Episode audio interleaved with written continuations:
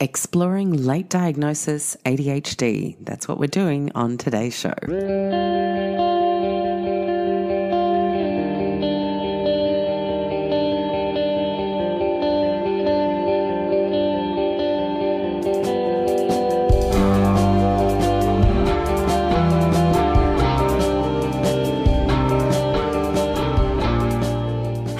And welcome to the Low Tox Life podcast. I'm Alexx Stuart, your host, and today is show 332.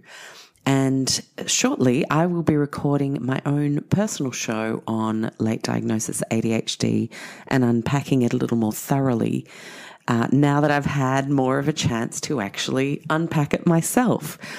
Uh, and Today, though, I wanted to have my good friend and colleague, Jules Galloway, a naturopath, a herbalist, uh, practitioner for over 20 years now, who has actually received the diagnosis herself. And we both have the combined type diagnosis and we're both in our 40s.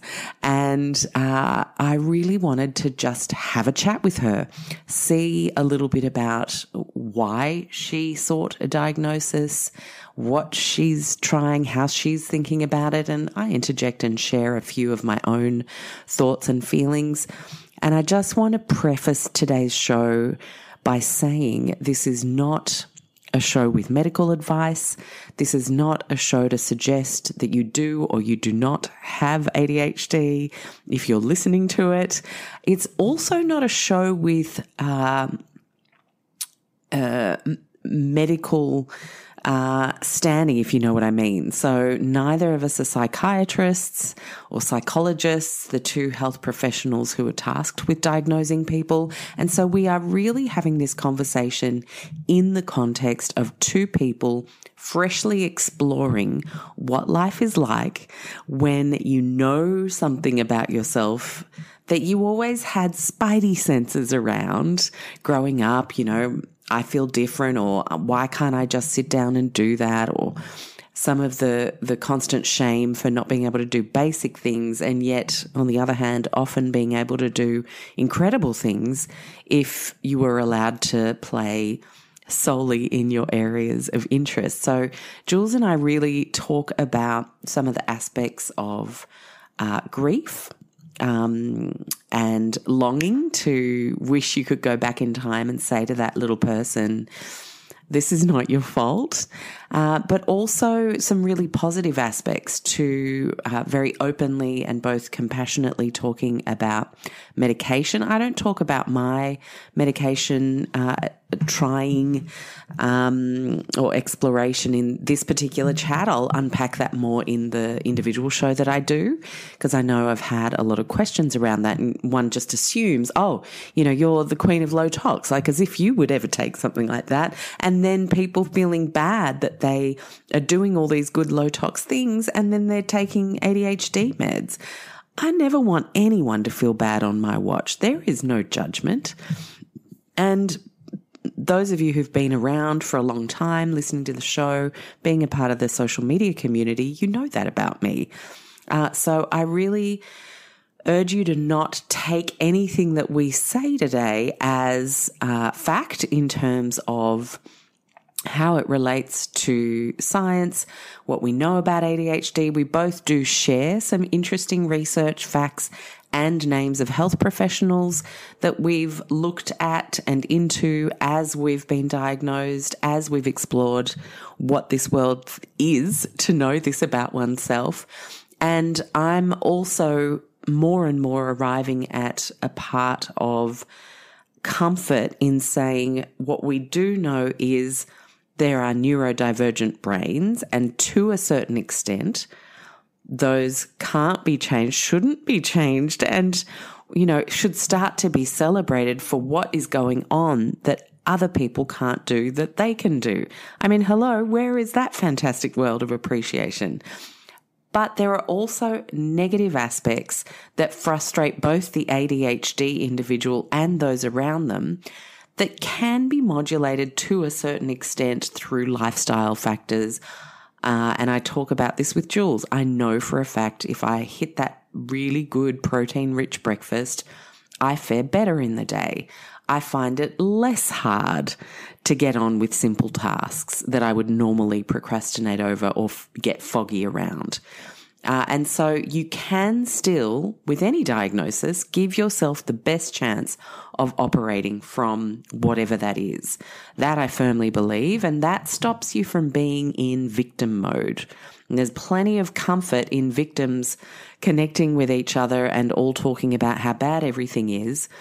Uh, and while uh, I appreciate that as an underserved community, especially people who are diagnosed late in life, uh, we should have a huge amount of compassion for how freaking tough some of the aspects of ADHD have been, especially when, you know, I was a 16 year old and I had no idea that there were ways that I could modulate. Uh, and, you know, if I made sure I got some exercise in walking to school instead of taking the bus, I might have been able to focus a bit better because of the dopamine generation in that activity.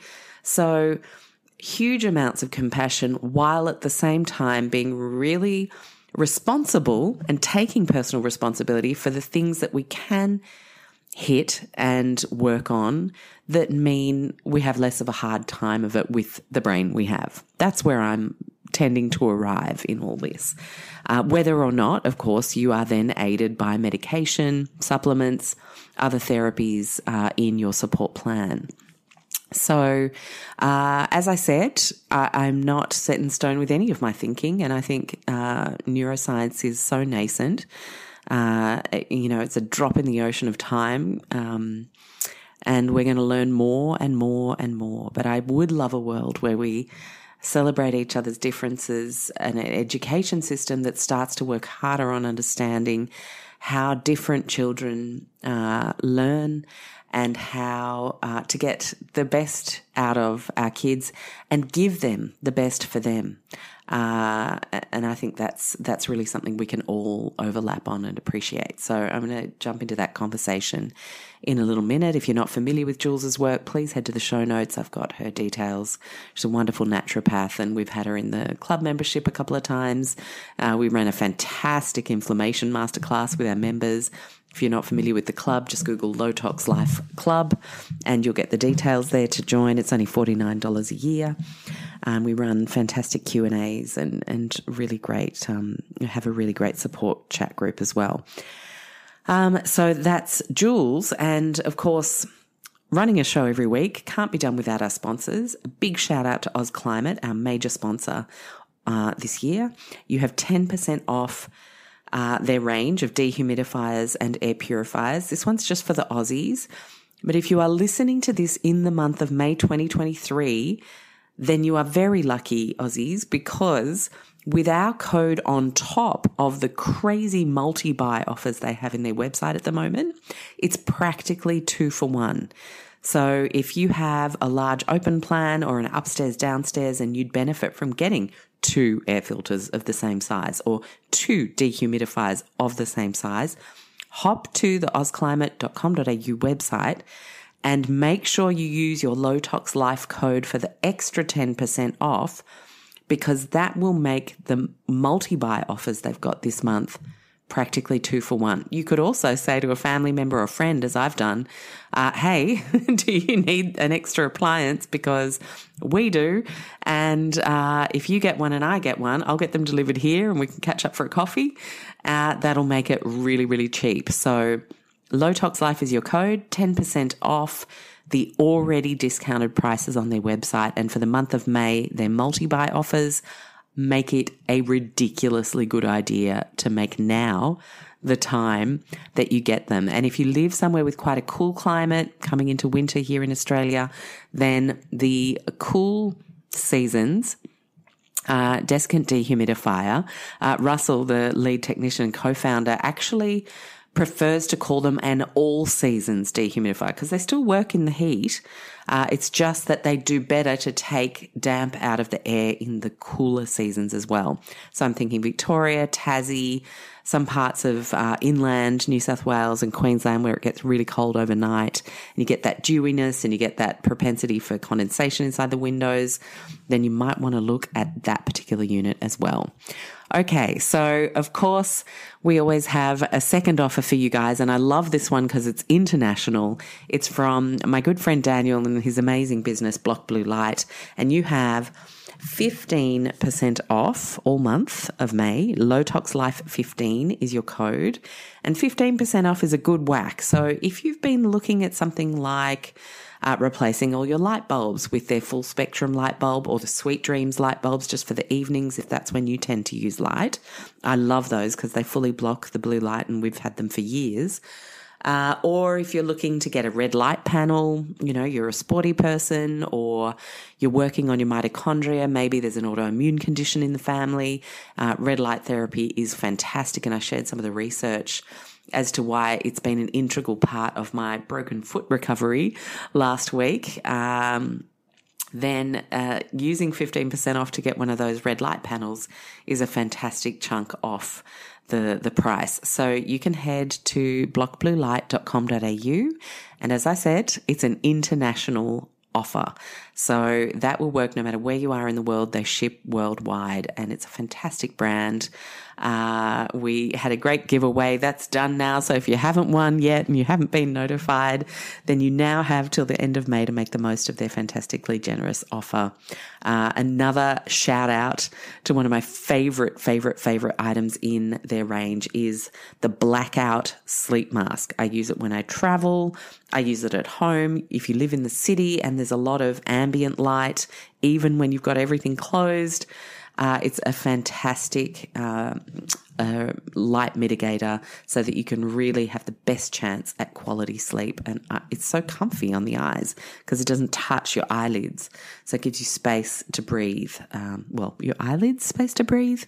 I don't know. Do they need to breathe? It feels better. that's all I know. It's a really, really good mask. So that's the 100% blackout sleep mask. It's so good. Uh, check out the website and enjoy that 15% off. And of course, enjoy this show. I really can't wait to hear what you think. A reminder not to judge us. We're not judging anyone else. It's all very exploratory territory for us as we are women in our 40s looking at our entire lives through the lens of this fresh information. I always think it's better that we know ourselves fully, uh, and these diagnoses uh, often serve to actually help us live our lives to the fullest with you know, whatever cards you've been dealt, but whatever also you can then more effectively modulate in your favor. Uh, and uh, that's been a really exciting part of all of this, uh, amidst some of the more um, you know, sad and, and grievous aspects of, of, gee, someone, if someone could have helped me when I was a teenager, then this could have been very different. That's done now. You can't change what's in the past. You can only get excited about what's in your future. That's my motto for all things low tox as well. And, uh, and that's certainly the, um, the headspace I'm in on this journey too. Enjoy, guys. Jules Galloway, hello. Hello. it's so great to be back. I am excited to have you back on the show.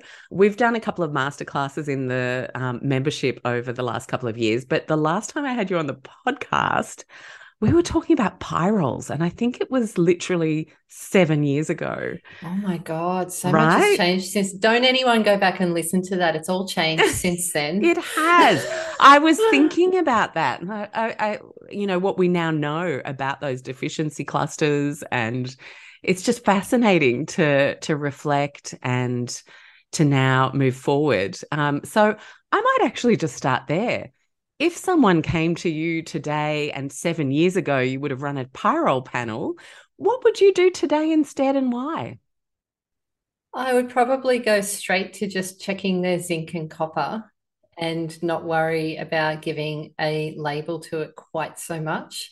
And these days, when I mean, some people still want to investigate for pyrroles, and it's like, well, if you want to, if you want to do a cryptopyrrole test, like you know, I'll do it but I don't need the results of that in order to do my job at my end effectively anymore. And also, the latest thinking around pyrrole disorder that I've been seeing around the traps is that there's a lot of oxidative stress involved, and we need to be addressing that in order to get the pyrrole count down.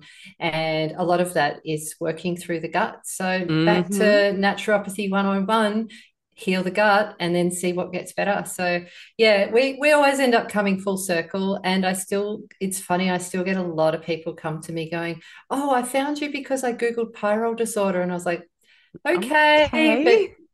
but this might not go exactly the way you were expecting it, but don't worry, like the results are there. So yeah, it's it's interesting how we progress and change over time. Like I get a bit cringy at some of my old adrenal fatigue podcasts and interviews and and I look at that and I think, oh, should I take that down? It's like, no, no, because like we're always learning and always progressing, and I think it's good to to keep it up there. But yeah, sometimes it can be a bit cringy. Yeah, and I think uh, it just speaks to the fact that often in science, in moments in science, we think, oh, all these people have these symptoms, and it correlates to all of them having this group of manganese B6 uh, zinc deficiency, right? And so let's give it a name. But actually, you know, kind of like uh, low cortisol uh, doesn't always need a name. Why do we have low cortisol? Let's try and figure that out first. And what's going to happen with ADHD, Alexx? Mm, I don't know. I really don't know. Because Seven years from now, we're going to be sitting here like, oh, that time we did that ADHD chat. Gee, we've learned a lot since then. Well, I think it will be, Jules, because you know, as we started digging, we both had a diagnosis or, or, even just decided to ex- pursue one, which we'll talk about in a sec um, at around the same time. And I was like, oh my gosh, thank God I've got a friend doing this at the same time. How good. Uh, but what I kept uncovering and then we kept messaging each other was like, ooh, there's a pretty strong neuroinflammation correlation here. There's a pretty strong uh, history of trauma here. Uh, and uh, when you have these issues, you present with these uh, nervous system dysregulation symptoms. Mm-hmm. And so mm-hmm. many of them overlap with ADHD. And oh, look, we've all been diagnosed with pyrrole disorder in the past. How funny. Mm-hmm. oh, we've had gut issues. Oh, hello, friend. Yes. So I, I don't think we can lay claim to anything at this point in time because neuroscience is so juvenile as well. Like, we're really talking only the 1980s that it significantly started to ramp up. That is a very small amount of time that we've been studying the brain uh, in in any meaningful way to produce paper after paper like we we've seen unravel since. So so yeah, who knows, right? But I want to take it right back to what I just said about seeking a diagnosis because there there must have been a reason for you. Um, I'll share mine, but um, why don't you go first? Okay, so as a health practitioner, I, as soon as I realized what was going on, I wanted the full experience of everything. So it, it all started because my my beautiful husband found out at like what was he age 49 50 he found out first. He got his diagnosis of adhd first and I started to tweak because I was sitting in on his screening tests and things. So the, there is a, a an appointment with a psychologist as part of the process where you can have a family member or partner sit in and they they want that because they want the, the outside perspective of someone close to you and so i was the person and when they were asking questions about James, I was in my head answering them for myself as well. I was like, oh shit, it's me too. This is me. This is me. This is, oh. So I could have, I, at that time, it was interesting. I wasn't interested in trying medication. I wasn't medication curious at that point. That changed later, spoiler alert. So I still wanted to seek out a diagnosis because I thought, I can see this becoming part of my practice. I can see this becoming something that I speak about online in seminars. I'm going to attract these these clients into my practice. I want the full experience so that I can speak from that place and say like I've been through it. I have got, you know, I've I've done the process myself. I know what you're going through because I've been there. And also I can speak from that place saying, look, I'm I'm a card carrying member of your neurodiversity gang. Yeah, yeah, absolutely. And did you was it were there struggles? Uh, that had like because I think about my own diagnosis and it was definitely cracks that no longer were healed by band-aids and there was three really significant moments. Was it the same for you? I you don't have yeah, to no share longer... anything personal if you don't want. But oh uh... no, I'm an overshare from way back, mate. You know that. yes. Cracks that are that cracks that are not healed by band-aids is actually a really good way of of putting it. I just i, I did feel the same way. Like i had just been pushing shit uphill for such a very very very long time. And i had been trying to supplement and and herb and naturopath my way out of it. I tried to life coach and nlp my way out of it. I i a lot of the the strategies I had been employing up until that moment had all been ADHD friendly strategies.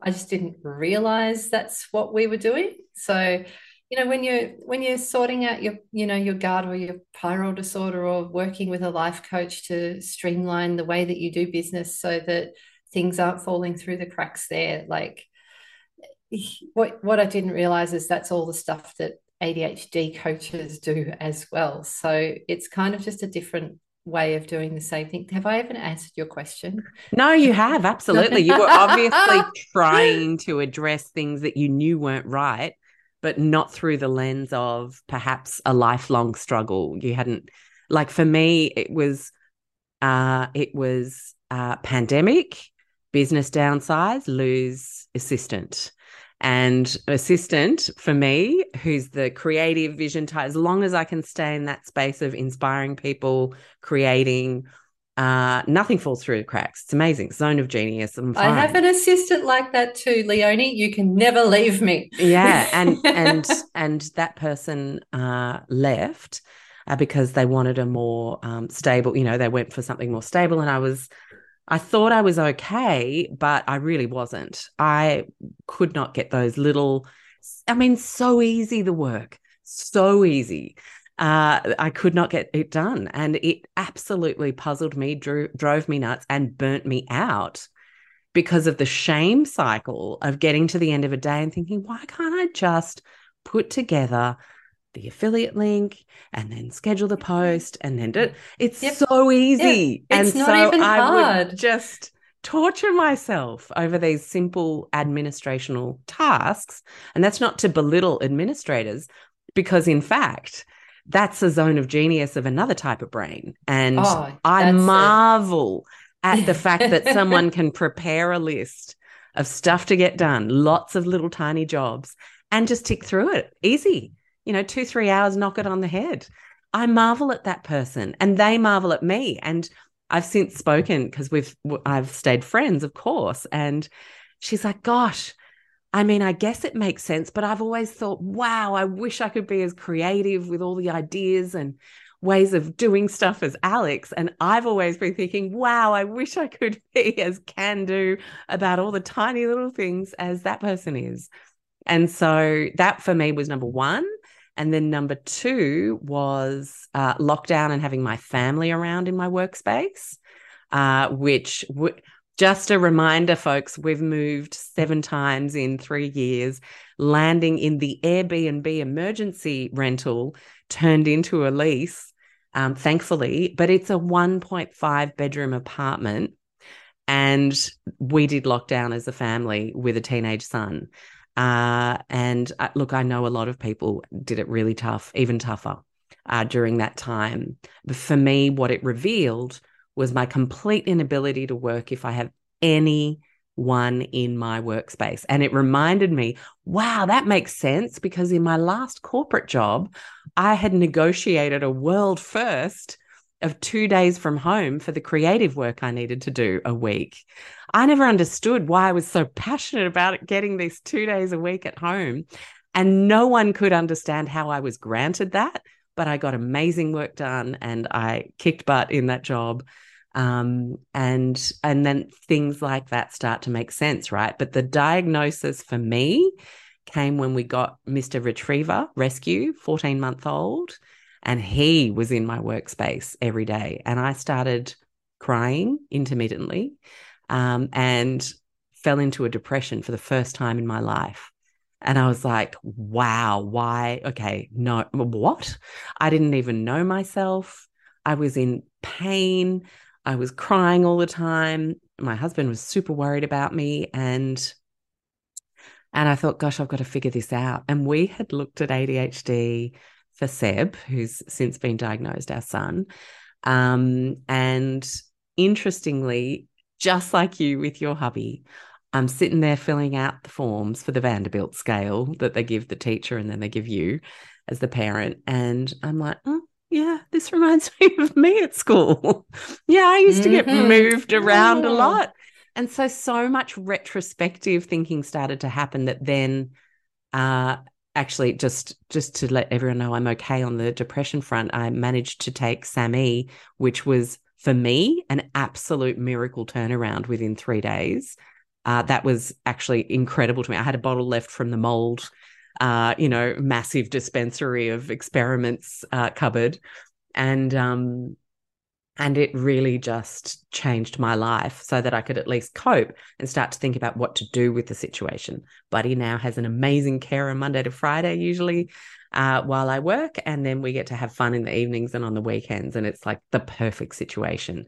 But all this to say, in that time, I realized Okay, so Buddy starts to get active around 4 p.m. Like, let's have a play, let's do stuff, let's go for a WALK. And I'm saying it that way because he's in the background. He'll hear uh, you.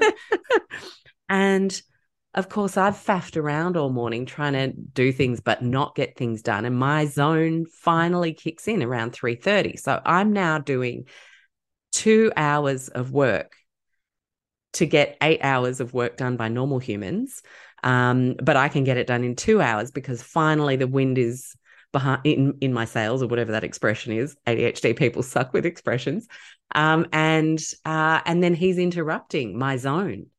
And that was what was causing the breakdown because I was realizing, oh, wow, I'm actually not going to get anything done today at all. Um, whereas I always relied on that end of the day um, wind, second wind. So that is what made me realize oh and it, it's just not my son it's it's me too i've got to actually explore this and similarly to you jules it was really about wanting the experience and wanting to mm. be able to retrospectively say hey it's not your fault. Like have that Good Will Hunting moment with my younger self and just love that person and say you did the best you could with what you had at the time. Yeah but that's when the grief process starts like like exactly that is when the grief process starts in Good Will Hunting. That's like one of my favorite movie scenes of all time. I love Robin Me too. Don't start me. Oh, I oh, know. Oh, yeah, so, yeah, amazing human. Um, I think I suspect maybe you know he had an interesting brain too. So that but that moment in Good Will Hunting that's the moment of the breakdown and then the grief really starts and and Matt Damon's character starts crying and like there's a grief process that happens when you find out that that you know you've got this sort of you've got this ADHD diagnosis in your hand and you're like finally I knew I wasn't like everyone else. I knew I was a square peg fitting into a round hole. I knew this, I knew this, I knew this all along. But then there's also the moment when the penny drops and you're like, I will never be able to do those things that those other people do. I'll never be able to work an eight hour day. I'll never be able to make myself do those tasks easily and effectively.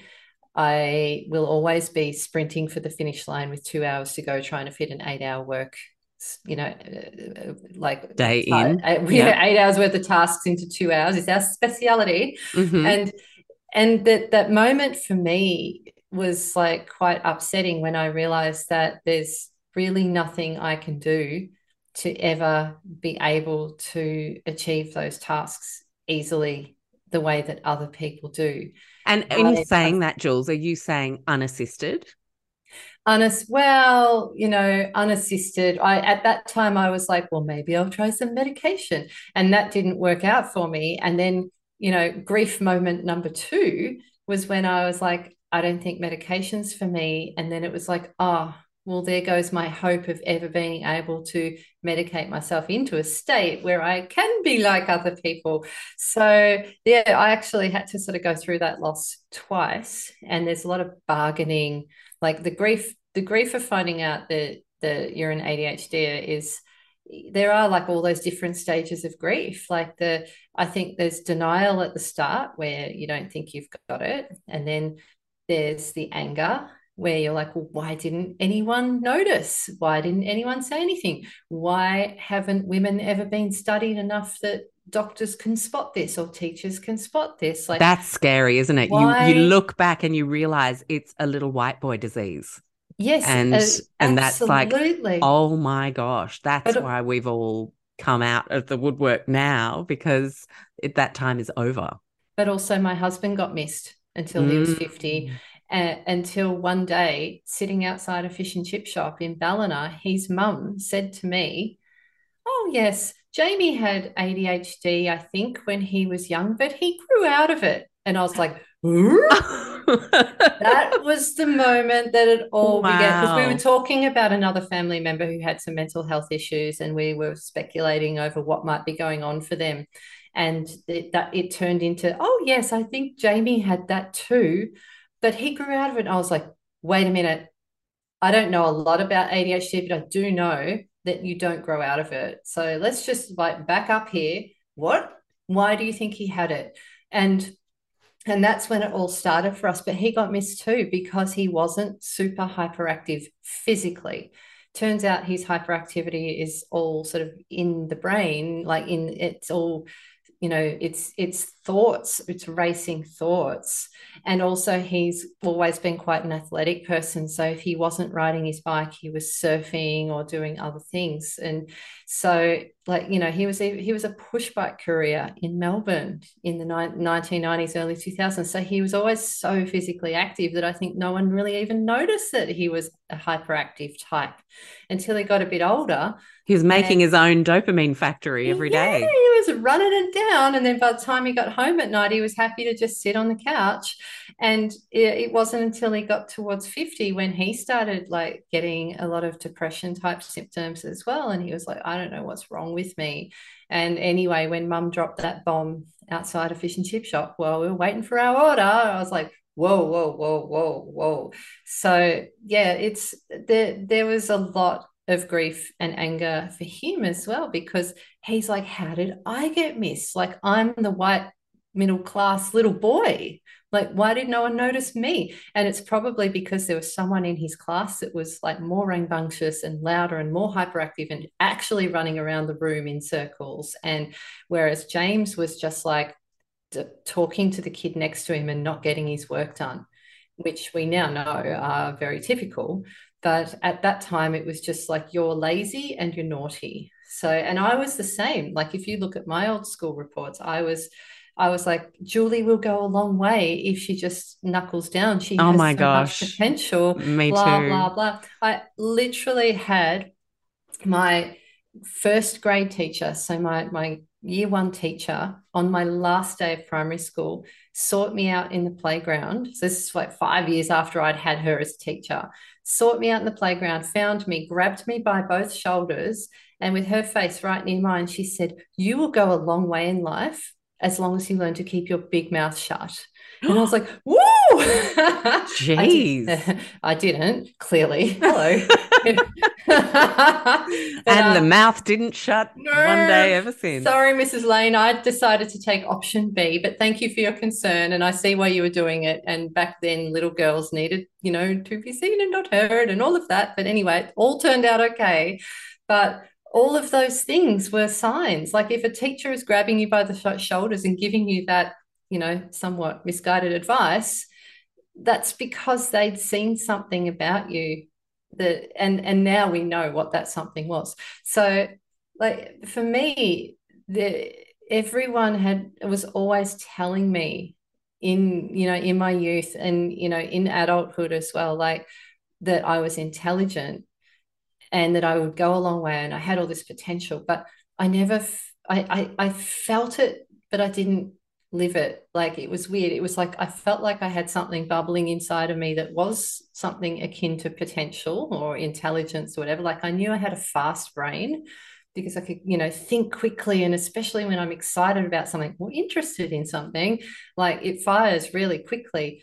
But then there's these really like just these these everyday things that I sucked at for my whole life and there were times when I just could not grasp things quickly and I did learn slowly. And I and so on one hand, I felt like I had this intelligence. And on the other hand, I felt like there was something wrong with me. And then it, that led to like a whole load of like imposter syndrome in life because it's like, well, people are saying that I'm intelligent, but I think I've just got them fooled because I'm not intelligent because I can't do my taxes without help.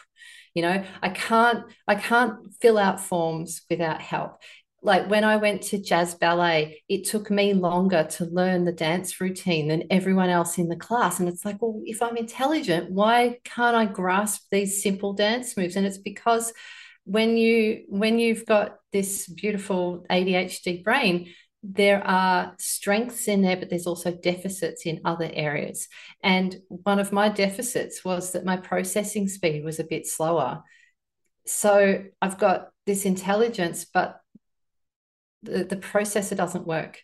So I need to take a lot longer to learn things. Once I learn it, we are sweet. I'll never forget it, right? Like now I still remember that dance routine, right? Mm-hmm. So the movie quotes, the there. songs. Yeah, absolutely. Yeah. But but it took me longer to learn it than everyone else. And then when I went to college to become a naturopath, it was the same thing. Like other people, like we had to learn like, you know, each materia medica uh, block for herbal medicine, we had to learn like 90 something herbs, right? Their Latin names, their family, you know, their, their species, like everything, like the actions, their indications, their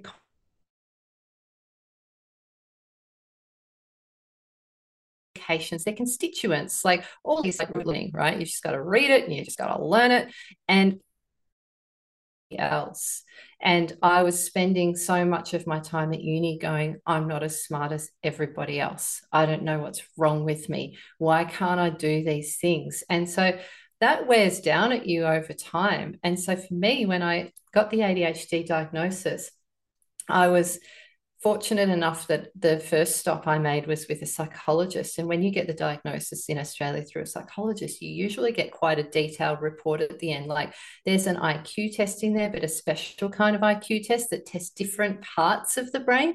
So that's yeah and that's how i found out about this you know slightly not so good processing thing that i've got going on. But they're testing your visual learning your auditory learning like your like your there's there's all these different types of activities that your brain does. And you start to see where your strengths lie and also where the deficits are. And then that that's going to help me to understand myself more and maybe hopefully probably in time be a bit kinder to myself when I'm trying to do those tasks where the deficits lie. And as a business person, I will be aiming to outsource those tasks where possible, where where affordable, where it's you know where I can. But yeah, it's given it has given me a, a like this understanding of myself, but then also it did make me quite sad that that's how it is. Like that's how my brain's going to be. And if someone shoves a income tax form under my nose i'm always going to cry. Like that's just how it is now. And and that takes a lot of acceptance. But that's isn't that like the final stage of grief is acceptance right? So you got to get there at some point. Once you get there it's like okay well how do we how do we work with this? And then also how do we start like going for the things that are my strengths and like really doubling down on those things in life that's it, Jules. I, I found the same. Um, there, there, are so many parallels from the school reports that you talked about. uh, I remember being carted into the principal's office with my mother at the yeah, end of at the end of year eleven because he was perplexed as to how I was doing. I used to do this thing, right? Okay, so I was music mad, absolute nutter. I played drums, I sang, I did piano, but I never did grades. My teachers learnt very early on that that was never going to be a thing for me to go and practice my scales and sit the exam and do. No, my piano teacher was like, hold on. So you're telling me you want to do Rhapsody in Blue. I've currently got you pegged at about a grade six in piano, and Rhapsody in Blue is concert pianist level. And I said, Yeah, but I love it. So I'll practice it every day and for hours. It's fine. I can do it. I want to get this. And three months later, I was playing Rhapsody in Blue. But you make me play a sweet little grade three minuet uh, that I can't stand the tune of. And no matter how many hours I sat there in front of the piano, I just couldn't get it because I wasn't interested. Scales. Did you yeah. have to do uh, scales? Scales, yeah. I, so then I wanted to learn the jazz scales because they were way more exciting and I loved the blues. And yeah, so I was always trying to do something different. But my point in bringing up the music lessons, because tangents are a thing, uh, is that I managed to engineer a term in year 11 where I somehow missed every single maths class that term because my evil plan to put all of my private music lessons uh, which I was very grateful to have. But mum knew that that was like my passion. So that's where the extracurricular went in at the time. And um, I had gotten 78% in the test.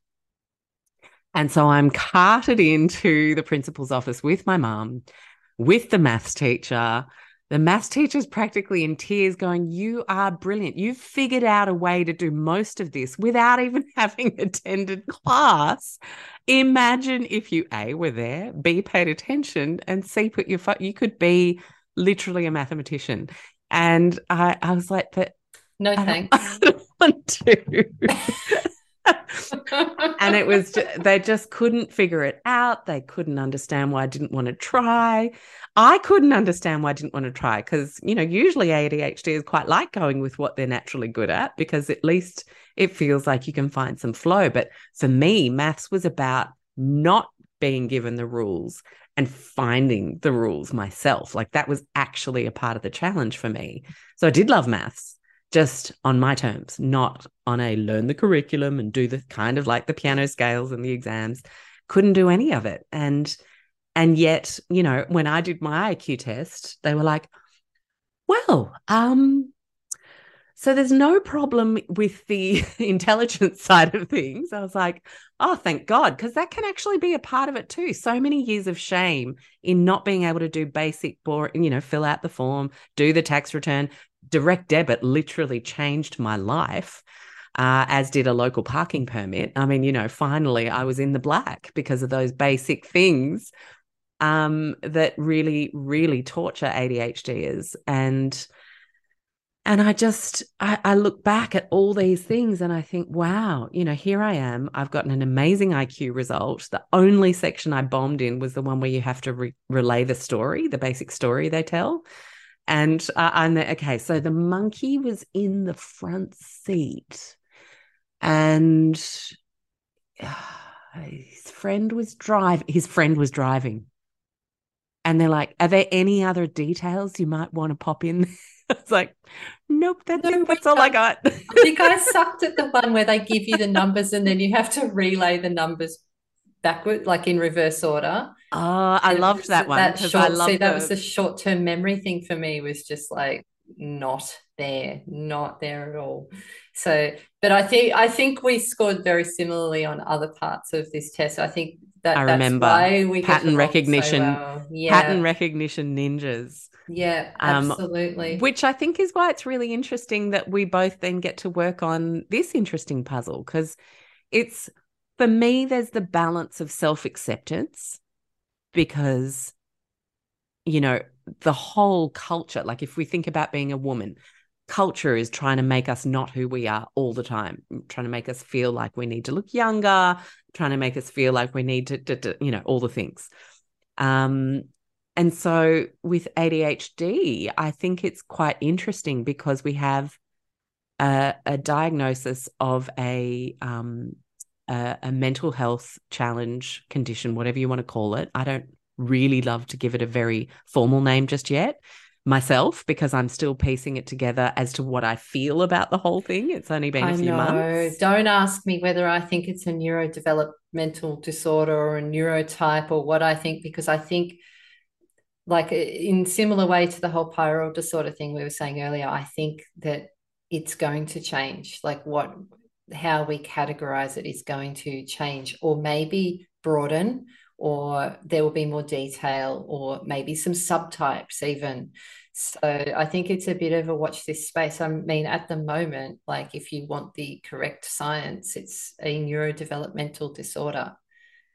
But is that it? Is that all it is? Like what else is going on? And, and I don't know. and why It's- did it happen? And and is it a disorder? And and and and and like the the term ADHD grinds my gears as well because there's Right. errors, there's errors in there aplenty. Like the the it's not attention deficit for starters. It's it's attention misplacement. It's or inappropriate attention selection. Yeah, attention selection as well. Yes, If I'm interested- selection disorder, but then Mm. is it a disorder? So there, there's the the naming itself is just a mess, and and then when people say they you know they want to be identified or you know they want to identify as an ADHDer, I'm like, but there's the word disorder in there, and so I'm kind of like it's like I'm saying that I'm a disorder. There's just there's there's so many problems with the way it's categorized and looked at at the moment. And i think that that will change. Like we don't need to force it. It'll it will organically change over time. And I As- think we also, therefore, have to accept that different people with the diagnosis are going to feel differently about how they want to talk about it, present it, and share it with the world. And different clinicians who are at different stages of working with patients, some who've been working with patients for decades, uh, see it differently from each other as well. Like I really love Dr. Amen, Daniel Amen's um, seven types. I genuinely believe that that is groundbreaking in the recognition that there are different parts of our brain receiving different amounts of energy for a variety of reasons, and that we can enhance and redistribute as you know, to a point. But there may be lifelong uh, presentations in each of these different types of people. And, uh, you know, I also love the work of Dr. Russell Barkley. Like, he is a champion for kids, especially with ADHD, and shaking parents and going, You think it's magically going to be the 20th time that you tell your child to brush their teeth in the morning, that that's going to be it. The time that you shouted that little bit louder is going to magically make it that all of a sudden they're going to do that Yes. every morning. that will definitely get through to them I think not. it's so important that we have champions for people who struggle in different ways. Like that is so important for us to recognize.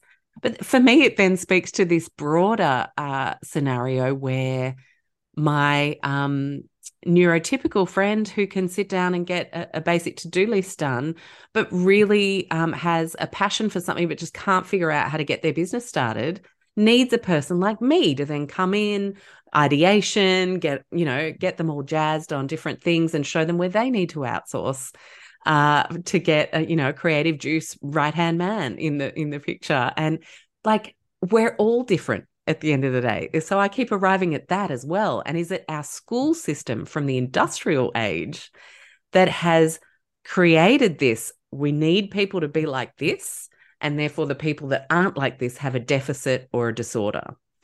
You know that for me comes up as well. It's not just school. Like our whole oh work our whole corporate. culture is not Mhm. set up for neuro you know yeah it's not It's And- not. It's it's not. It's not set up for neurodiversity. Like you need to encompass neurotypical people, neurodivergent people. Like we need to embrace and encompass like both, because you know, like you said, like we we all have different strengths and and different attributes, and we can pick up each other's slack and and help and inspire each other as well. But the world's just not set up for neurodivergence at the moment, whether it's open plan offices or you know the way our our smartphones have become dopamine slot machines and schools like you said but like the, every, every time you turn whether you're off to the supermarket or whether you're off to your job or like or whether you're just sitting down in front of a screen like none of it is really ADHD friendly. Like it's it's going to have detrimental effects everywhere we turn, because like if we are the minority, uh, then the world is being set up for the nine out of 10 or the 19 out of 20 or whatever. I, I actually think it's nine out of 10, but at the yeah, moment, I, agree. I think the official, it's officially, you know, officially like, one in five, but really yeah, one in 10. Yeah. Yeah. It's, that's it. So, like at the moment, they're setting it up for the 19 out of 20 people who want it set up that way and feel comfortable and effective, and and that's that it's set up in a way that they can be more productive, and the the world needs productivity. So, and then you've got us popping our heads up, going, "I'm drowning here. I can't live in this world," and now you're stifling my creativity, and then you're making me do these things that I'm not designed to do, and then now I'm burned out and I can't be your creative spark anymore in in this community. And like a lot of a lot of the clients I see who are ADHDs are seeing me for burnout or for mental health, like the comorbidities, as we call them, that go along with ADHD, the anxiety, the depression, the insomnia, the the toll on the immune system, the toll on the nervous system, like the complete and utter burnout that turns into like autoimmune and chronic disease. Like these are the people who land on my doorstep because they've been trying to shove their square peg into the round hole for 45, 50 years, like you and I have. And so that's that's why I, I have I've actually got a beautiful business coach who I had a chat with a few weeks ago and we were talking about like you know marketing and focus and all of that sort of stuff. And i said oh look you know at the moment like it's it's like i'm pivoting towards being someone who's like really doubling down on adhd and she's like but you always were. You just called it anxiety. You called it burnout. You called it fatigue. You called it pyrrole disorder like you were always seeing these people. They were always my people. And sure enough, like a lot of my long term clients who I've been seeing for years before any of this came up and turned into ADHD, right? These clients are now coming to me and saying, I heard you talk on that podcast.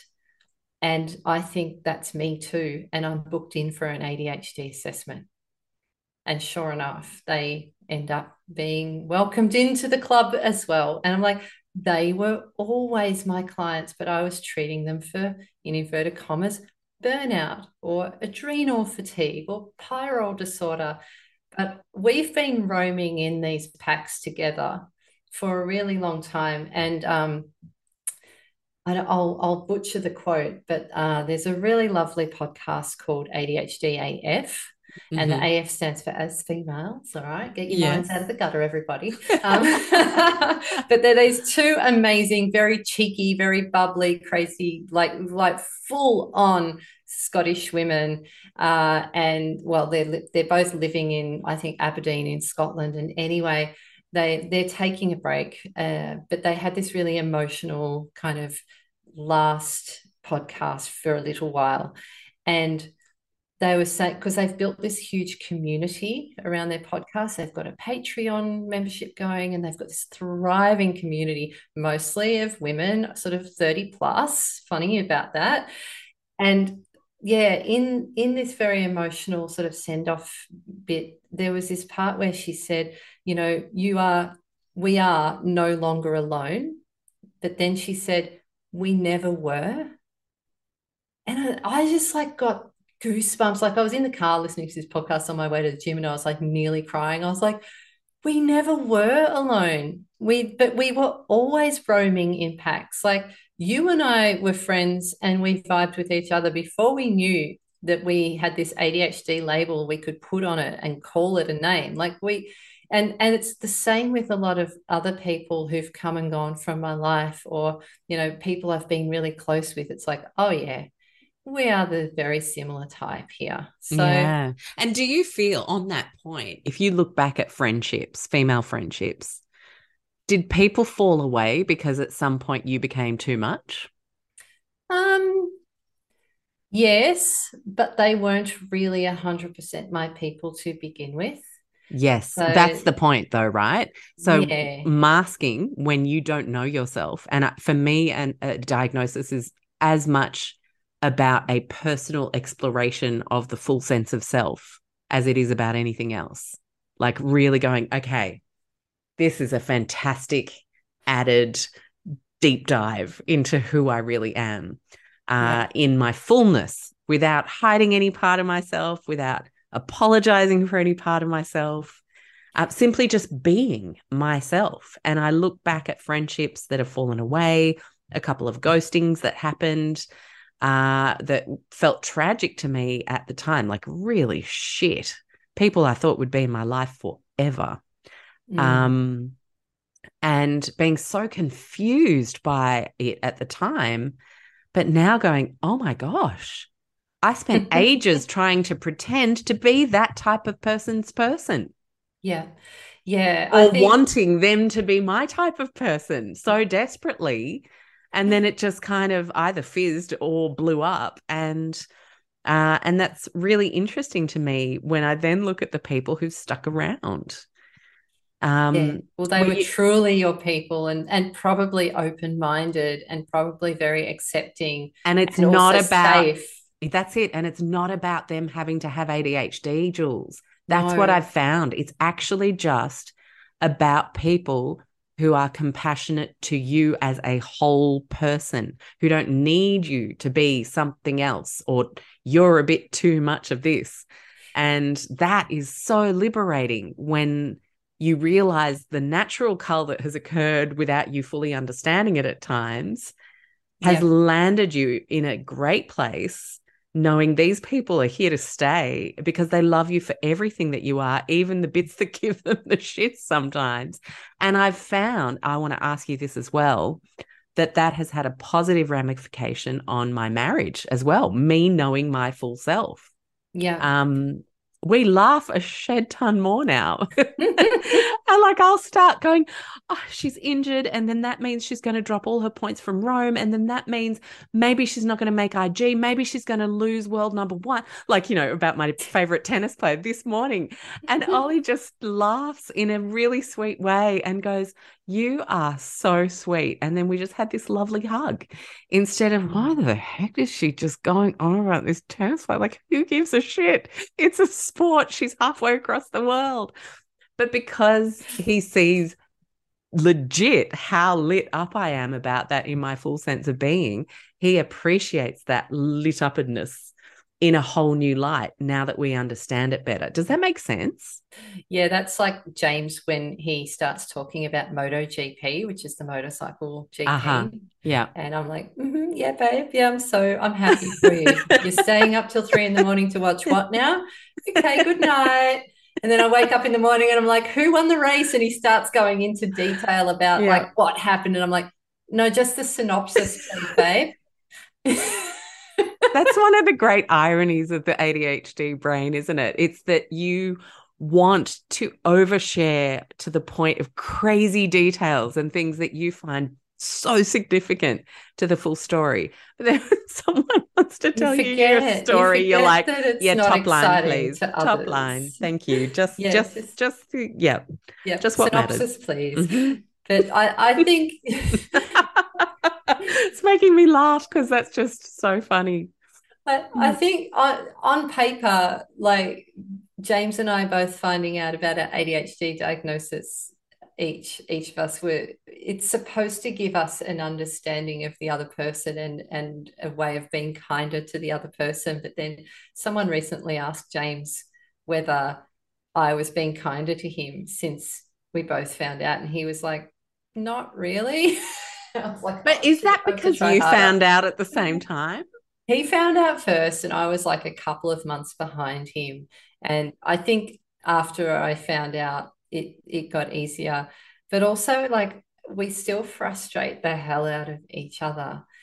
But now I think it, we can diffuse the situation a bit more by just going, oh, maybe this is an ADHD thing, or maybe we're being impulsive, or maybe we're just being a bit volatile. Okay, walk away.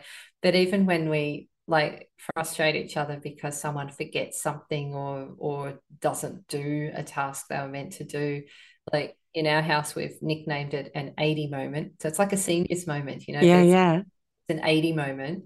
It's like oh yeah i did an 80 moment did an 80 thing. Okay yep 80 yep okay. And so it's it's given us uh, like a reason to kind of laugh about it a little bit but I don't think it's fixed everything. Like I like I think we're both still hard to live with, but we've been together for I mean, we got married in 2000, so we've been together 25 years. We've been married 23 years in July, so something's working. Mm-hmm. Something is working. Maybe it's just sheer stubbornness, but like we yeah. Well, something... marriage is work. You know, at the end of the day, there it is a constant work of hopefully art that gets better and better. Um, but I, I, think getting to know yourself better uh, means you can show up better in a relationship because because of that. Like it has to. I mean, if you're prepared to then bear all and be that. Yeah. And even if we're not being kinder to each other all the time, we are being kinder to ourselves some of the time. And if you're being kinder to yourself, like that also diffuses some of the frustration in the relationship as a whole. I don't pretend to be a relationship expert by by any no by any stretch, but I mean James and I have got a podcast together that's all about ADHD now, and we've we're enjoying doing that together. Like that's our that's our little hyper focus project together.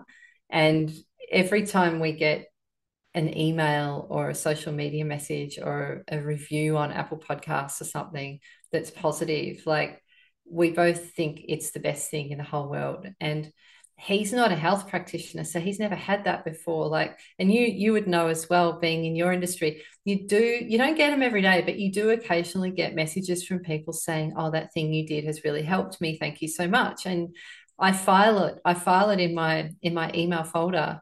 There's a little folder called testimonials, and then they're all in there for a rainy day when I'm feeling a bit down on myself. I open that that folder up and go, oh look, I I, I helped some people at least. And, and well, so, but a little praise goes a long way for the ADHD yeah, brain. It's huge. It's hello dopamine hit. So now now they're coming in thick and fast for our podcast, our ADHD podcast, which is really interesting because we've had more messages in the last three weeks than I reckon I've had in my own naturopathy practice and podcast for like years.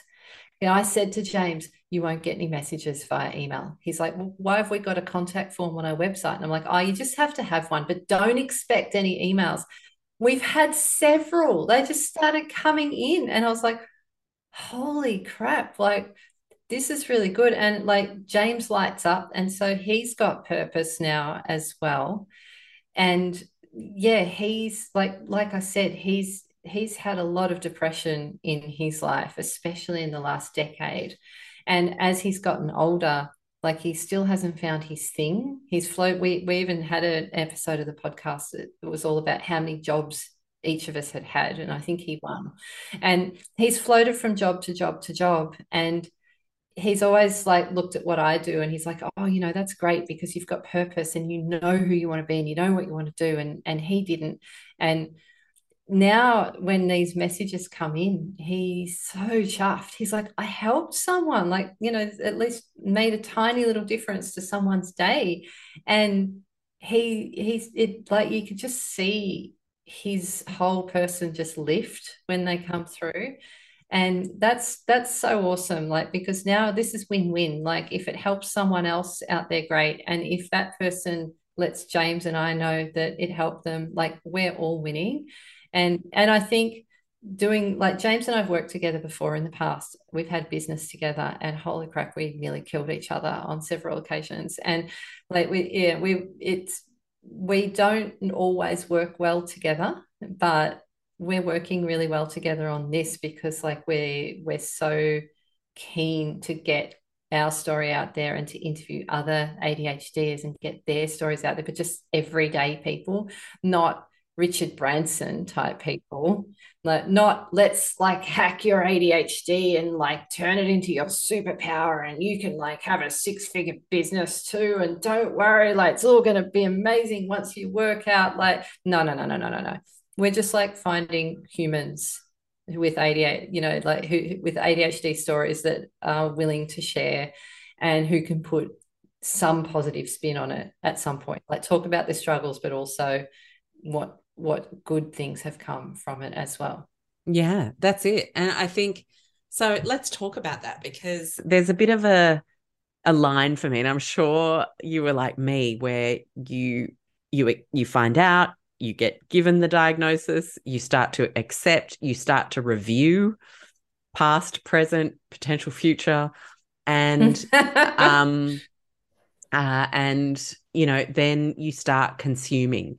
You want to con I, I mean you know you, we're we're quite similar here Jules. So we consumed everything from every meme account on uh, Instagram through to every research paper in neurology journals and everything in between and um, I keep I have this feeling it's like it's just it comes up where I'm like ooh should I be me tooing on all of this when does this actually sound like an excuse making club? Like, what line do we draw on the toxic negativity aspect of everything that I can't achieve in my day or life? Is I can label that ADHD now, and there's a reason. And so I can feel comforted by that. And then the swing side of the ick is that this is your superpower and da da da, because then that feels great in some regards when I am able to swing in my strength zone. But then when I have to feel the form out, I still feel like a stupid good for nothing. And so, in between the toxic positivity and the toxic negativity, is a place I feel like I keep swimming around. You know, typical me, gray area ninja. I, I find truth, more truth in the middle than in the extremes. Um, but how are you navigating that aspect of it? Probably going to get a bit of a bit of flack for this, but here we go. Yeah. No, no, go I for it. Naturopath hat on. I would say it's, and this is something that nobody wants to say out loud, but it's a little bit like the whole body positivity movement in that I am, I, I think all shapes and sizes of bodies are beautiful. And you, you know, you can rock any shape and size and feel amazing. But if I put my naturopath hat on, if your weight gain is causing you health issues that could have been prevented, like heart disease, diabetes, those sorts of things that are related to, you know, a larger body size, then you know, I'm not going to shame you, but I really think that we should be doing something about it to help you live your healthiest life and a long life, right? I don't want I don't want people and a long to, healthy life, not a long yeah. degenerative chronic illness life. So yeah, how can we still motivate people to become a, you know a healthier version of themselves for like for health reasons without shaming them, but also there there's there's a there's a very fine line there. There's a there's a lot of conversations. There's a lot of healthy debates and conversations that need to be had because there you know there there are people out there who you know if they take some action they're going to live a longer and healthier life now like I said, like, please nobody crucify me because, like, I, you know, I think all shapes and sizes are amazing, but that's that's the reality, right? I no, I see what you're saying, so, Jules, because it's the same with ADHD. The then same with ADHD, and because exactly we know, we know that if we develop a strong belief, it's still not necessarily a fact. And belief is not a fact necessarily. And so there's so many things, you know, I was interviewing the wonderful Peta Stapleton, who's uh, 25 years into um, uh, emotional freedom technique, tapping uh, science. And, you know, someone who believed they were terrible with names or terrible with, uh, you know, remembering their keys in the morning can tap for a couple of days on it and boom, they don't have that issue anymore. So I think it's quite an interesting time where we now really start doing the work on ADHD. I don't know if that's how you're feeling, but I feel like we're not at the end of the journey having found out we have it, but I almost feel like it's the start of of something. And and people are exploring what it means for them to be an ADHD and there's also a lot of people out there who are autistic who are like popping up on TikTok and Instagram who are exploring what it means to be autistic as well and what it means to have a specific type of brain brain. And like I love how the ADHD community are being so accepting and it's like, yep, can't can't get a job, can't get through my day, can't stop binge eating, can't stop this, you know, like can't stop being reactive. Like the you see a, a lot of you see a lot of people just unmasking and being themselves on social media.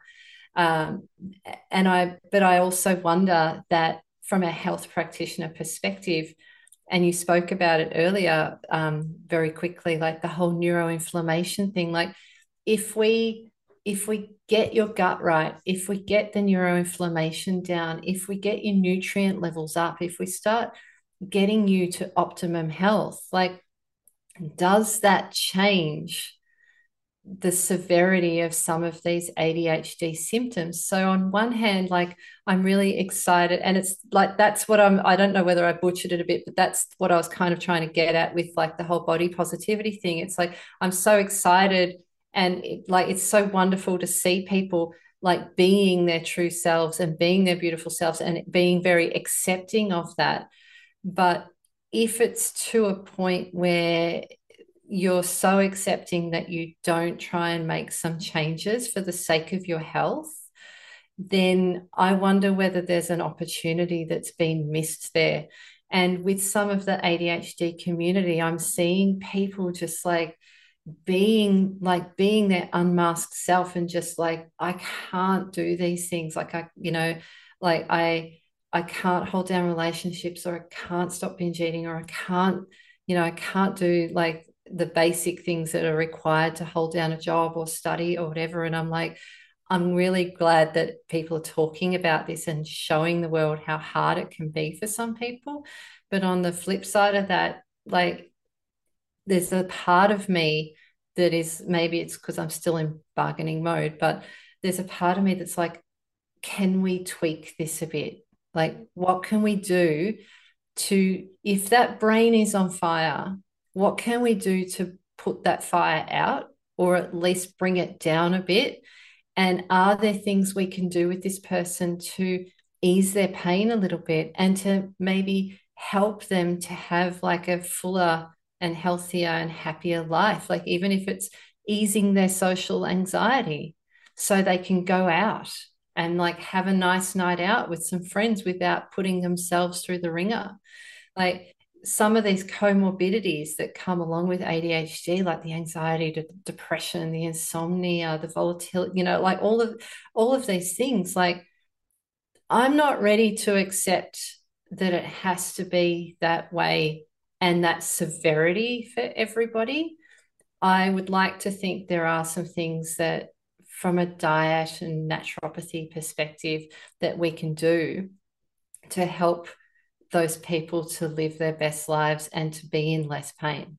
That's all. Yes, I, I agree. And I think uh, to add to that, it's then about making sure that we don't end up in a I can fix you narrative. You are you you need, you know. James did that on the podcast. He goes, So Jules, can ADHD be cured with naturopathy? And I was like, no, it mm. cannot. uh, yeah, because I have come to genuinely accept different brain types. Different brain types, different parts of the brain receiving different amounts of energy. And that happens for different types of people for different types of reasons. I actually really feel quite comfortable with that variability scenario. But does and that brain type have to be on fire? It doesn't have to be on fire. Exactly. Right. So you can then work with the brain that you have to optimal optimize your health and give yourself every chance, just like any human out there, of having a good, strong, long, healthy life. And then playing to your strengths and then setting up strategies for the weaknesses and then maybe looking at medication if that's going to be a good thing for that person. And other people it might be supplements. Some people might be combination of the two. Other people might be none of it. Um, but i genuinely feel like it's about finding that balance from individual to individual about knowing where the gaps might be where we're not optimizing. Um, uh, for me that's like heavy protein diet breakfast especially if i don't get that piece right I really, really, really notice it. Yep. Big time. carbs for breakfast are not my friend either, Alexx. Like unless seriously. I'm playing tennis straight after. Yeah. Um, then you know that makes sense from a nutritional perspective in terms of the energy that you need for that activity. But if I'm sitting down, you know, just popping up the road with the dog to take him for a and they're coming back and working, yeah. it has to be a triple egg scenario um, at, at the at the minimum.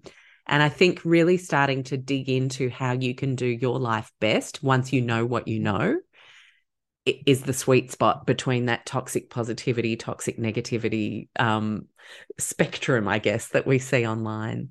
And that's what I do with a lot of my clients now. It's like you said, three egg for breakfast scenario. It's balancing blood sugar is mm. key for so many ADHDers who are trying to get through their working day or, or get through their day, however it looks. Yeah, because you then, don't want to add extra brain fog when you don't need yeah. to, you know? And, and so, but this is why some people, you know, so many people I've seen in the health space say, oh, yeah, I used, you know, I got an ADHD diagnosis. I think some people were diagnosed and actually just had health issues of other kinds as well. Like there is, an, a, a false diagnosis scenario that people do grow out of in a sense because they weren't addressing some massive gut issue that was causing huge amounts of brain fog that then presented like ADHD. Yeah. Or their gut issue just turn the heat up on the brain type that they yes. had anyway like mm. sometimes it's it's really hard to know what came first and that's that's actually why in the diagnostic process they go back and look to see whether you had it as a child had these symptoms as a child because if you didn't like it's it is harder to get a diagnosis like it's almost impossible like you have to have had it your whole life. You had to have been presenting with these symptoms in one in one form or another your whole life. It can't just turn up out of the blue. And like i do i do know somebody who's in my circle who uh, has an ADHD diagnosis that has followed a brain injury, like those people are out there. They're they're they're the outliers, obviously, but it, that can happen. But for everybody else, that you've either had it all your life or you haven't, which is why they want to hear about your school reports and they want to talk to family members as part of the screening process. So the but I feel I really feel like that what's going on these days is we've got like a diet and culture and lifestyle issues and you know you know like through your work all all the chemicals and all the things that we've got that with our poor old bodies are trying to deal with and the we're not giving nutrition. ourselves the best chance are we not no. really and so mm.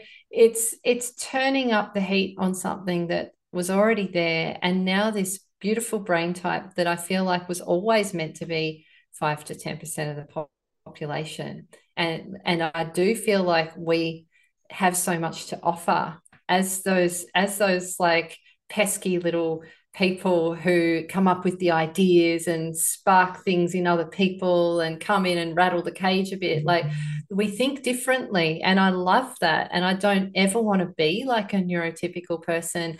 And i've heard a lot of interviews with adhders and when they're asked if they would like a neurotypical brain, most of them are like, no, no, no, thank you. So I feel like we're here for a reason, and this brain type is is around for a reason. And there are whole like evolutionary theories around that and what our Absolutely. purpose was in the well, tribe. it is no coincidence to me how how so many male CEOs have ADHD or, um, you know, creative geniuses. Like I found out Trevor Noah, one of my favorite comedians, has ADHD. And, you I know, because a lot of comedians they can tangent and they can see the patterns that exist in yes. society and bring wide stretches of tangents in but, home as a joke. But and- also they're lacking impulse control. So they're going to be out there cracking the jokes without worrying about the consequences. Like a lot of us are funny, but some of us never try because we've got our masks on or like our poor old you know not me but you know the poor old neurotypical brain goes oh no there's consequences if you open your mouth and say that. So it's probably yeah, best yeah. not to. Whereas i'm just like yeah, oh, stuff the words back into my mouth later. So yeah. it's what is it? Open the mouth to change feet. Um, so so you know i think a lot of the comedians are people who you know, were excited by variety and liked being on stage and liked the dopamine hit of being on stage. And they were motivated by getting that response from the audience. And also, they were lacking some impulse control, which really helped them to tell jokes. In fact, it was really interesting when I took Ritalin, I, which I didn't like. Um, oh, neither. Yes, I tried that, and it was like one dose, and I knew. Yeah. Try, did two more days and then was like, oh, no, no, no, I definitely know this one's no, not for me. You're not my mm. friend. So when I took it, I went out for lunch with some girlfriends, and normally I'm pretty quick on the old wisecrack. Like I'm, I'm pretty quick on the old one liner.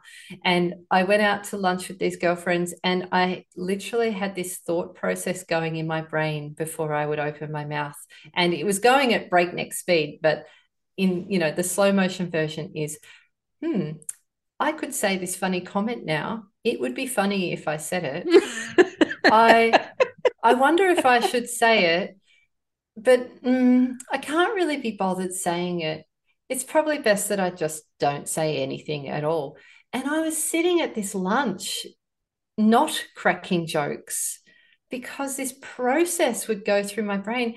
And I was like, this isn't me. I've lost my sparkle. Where's my sparkle? This isn't, I, I don't like this. I feel really beige. And like, on one hand, that would be like super effective if I wanted to sit down and write an essay, right? Because I'm not being distracted. But I went home and I was talking to James and I was like, I don't know what is going on, but I feel like I was running through this filter whenever I went to open my mouth to say something funny. He's like, that's that's the Ritalin affecting your impulse control. And I was like, oh, well, then maybe I like having less impulse control. Maybe like I don't know if I want that changed about me. I kind of like who I am. Yeah. I just want to be able to answer my emails. I don't want to be less funny at lunches. I don't I still want to be me. Can I just be like me, but able to answer emails, please and yeah. thank you? Wouldn't the like, men- oh. menu be lovely? Yeah, I'll tick that, yeah. that, and that, but yeah. I'll actually no, I won't take those two. Thank yeah. you. Please, can I have a drug that fixes this one thing but doesn't affect any other things? And also, I don't want to crash at three in the afternoon. Cheers. Um, but yeah, like that, I I felt my personality change, and look you know if you need the medication you need the medication. If you're in if if if you're getting benefits from it like i am in support of that. Like i'm i've got clients who are on adhd meds and it's working for them. I'm happy for them. Like i'll work around that. And i had hopes for myself because like sometimes if i'm putting together a powerpoint presentation for like a big speaking gig or i have to edit a podcast or answer those 17 emails that are blinking at me from the inbox it's like, oh, geez, I, I wish there was an easier way to do this. Like, what would the neurotypicals do? But like, I, I didn't love the way it changed me as a person. And even my closest friend up here in Noosa was like, You've lost your sparkle. Where's it gone? I was like, Oh, geez, this isn't good. So yeah, I, I and I have I've since heard of uh, uh, another friend of mine who's had a family member uh, have very similar reaction as well.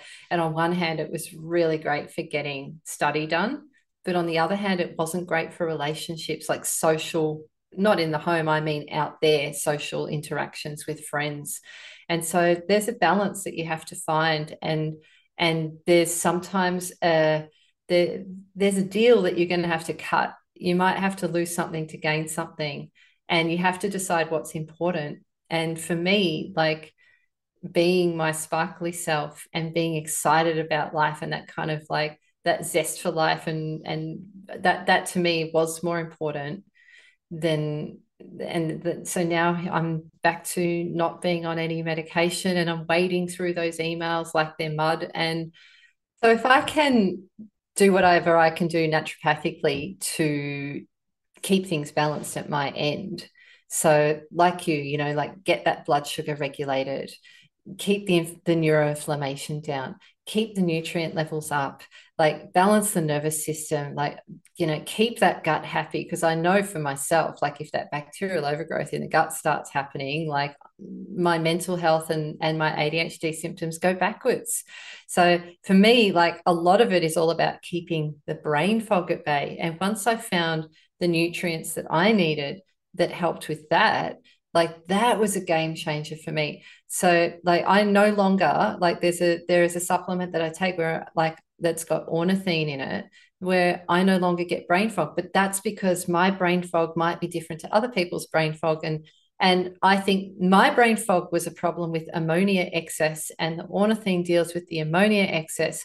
And bada bing, my brain fog was solved. But then I have other clients with brain fog where it's nothing to do with that. And theirs is more like a fungal overgrowth or a bacterial overgrowth or a food intolerance or whatever. So, like, I do I, I feel like it's going to be different for everyone, which is why I'm always very hesitant to tell people exactly what I'm taking. It's like, yeah, I take zinc or I take magnesium and I take these things. But when people want to know how much I'm taking or exactly what I'm taking, it's like, well, it's not not necessarily going to work for you.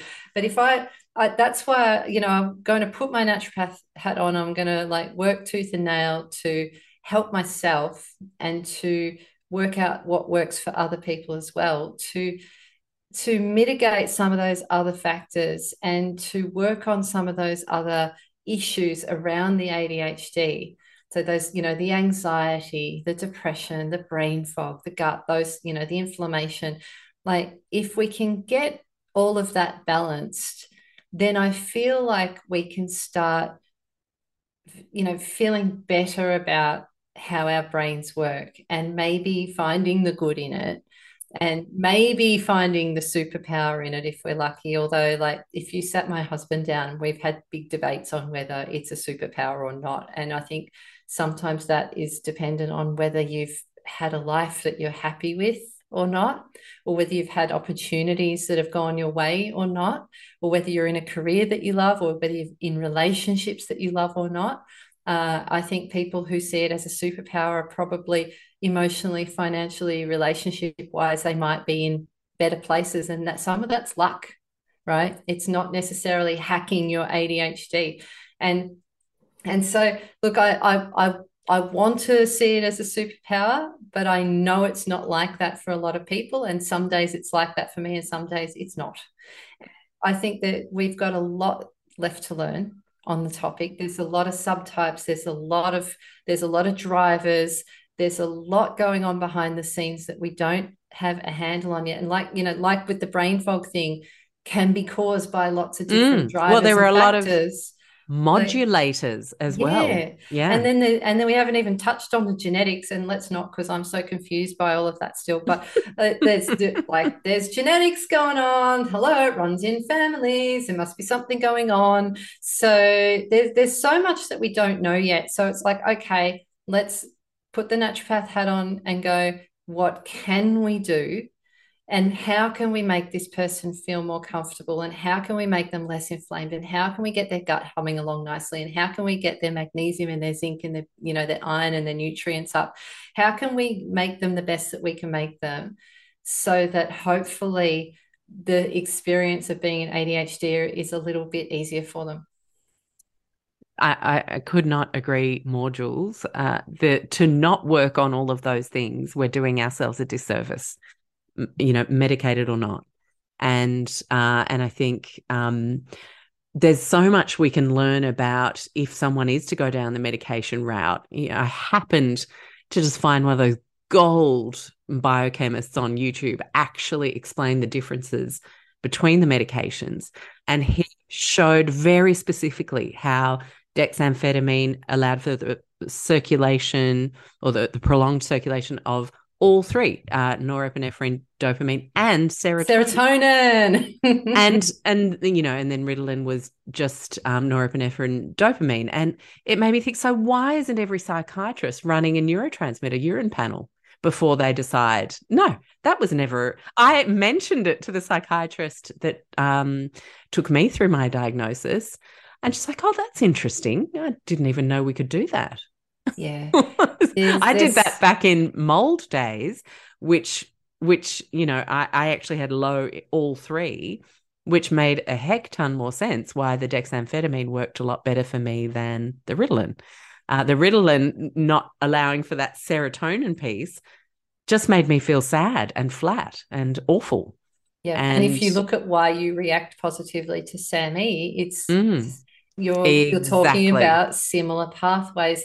So That's it. This the, the lucky thing here, the, the the positive thing for me selfishly is that I'm not going to be out of a job anytime soon because these are all the pieces that a, a, good naturopath, nutritionist, functional medicine practitioner, integrative GP. These are the, the bits that we will pick up and run with and that we will be doing before it hits mainstream medicine. And so, yeah, I get to keep my job for a bit longer.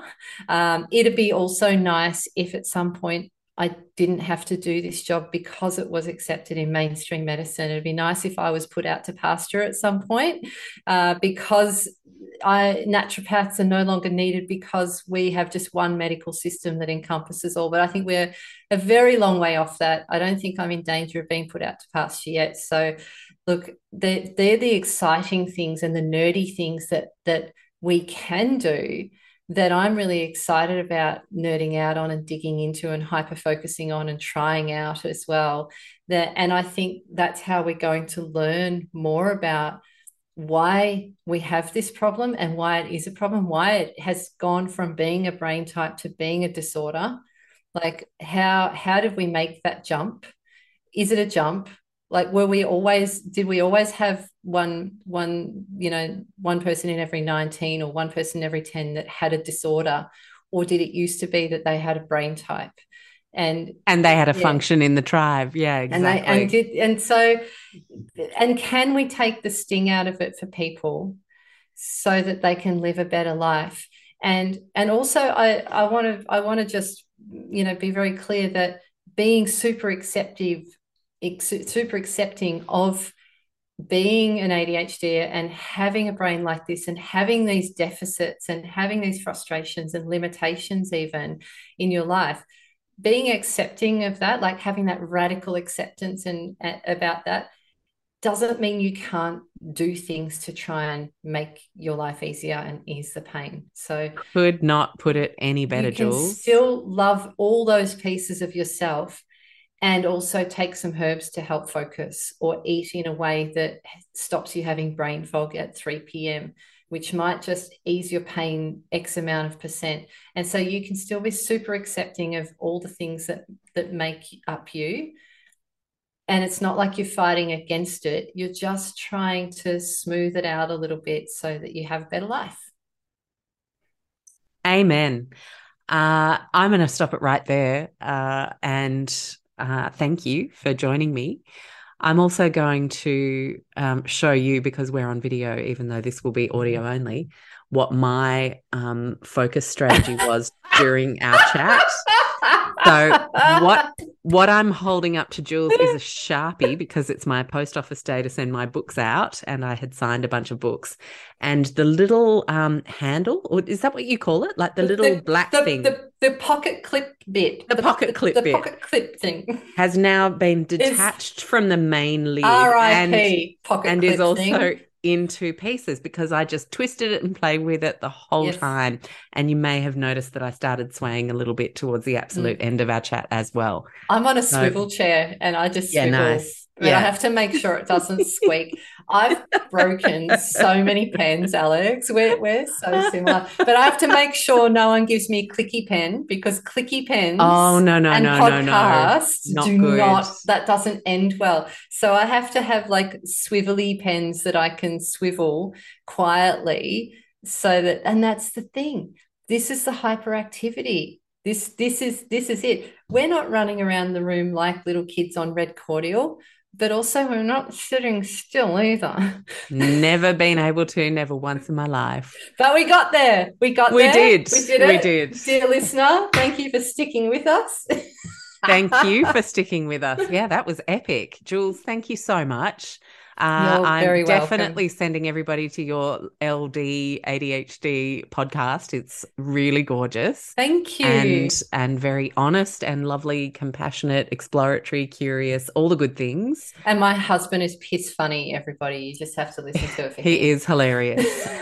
and if you're listening to this and you want some further resources on ADHD, I've also got a show that I'm doing fully exploring the topic myself um, in the next little while. So you can catch that too. Yay. Thanks, everybody, for tuning in. Thank you.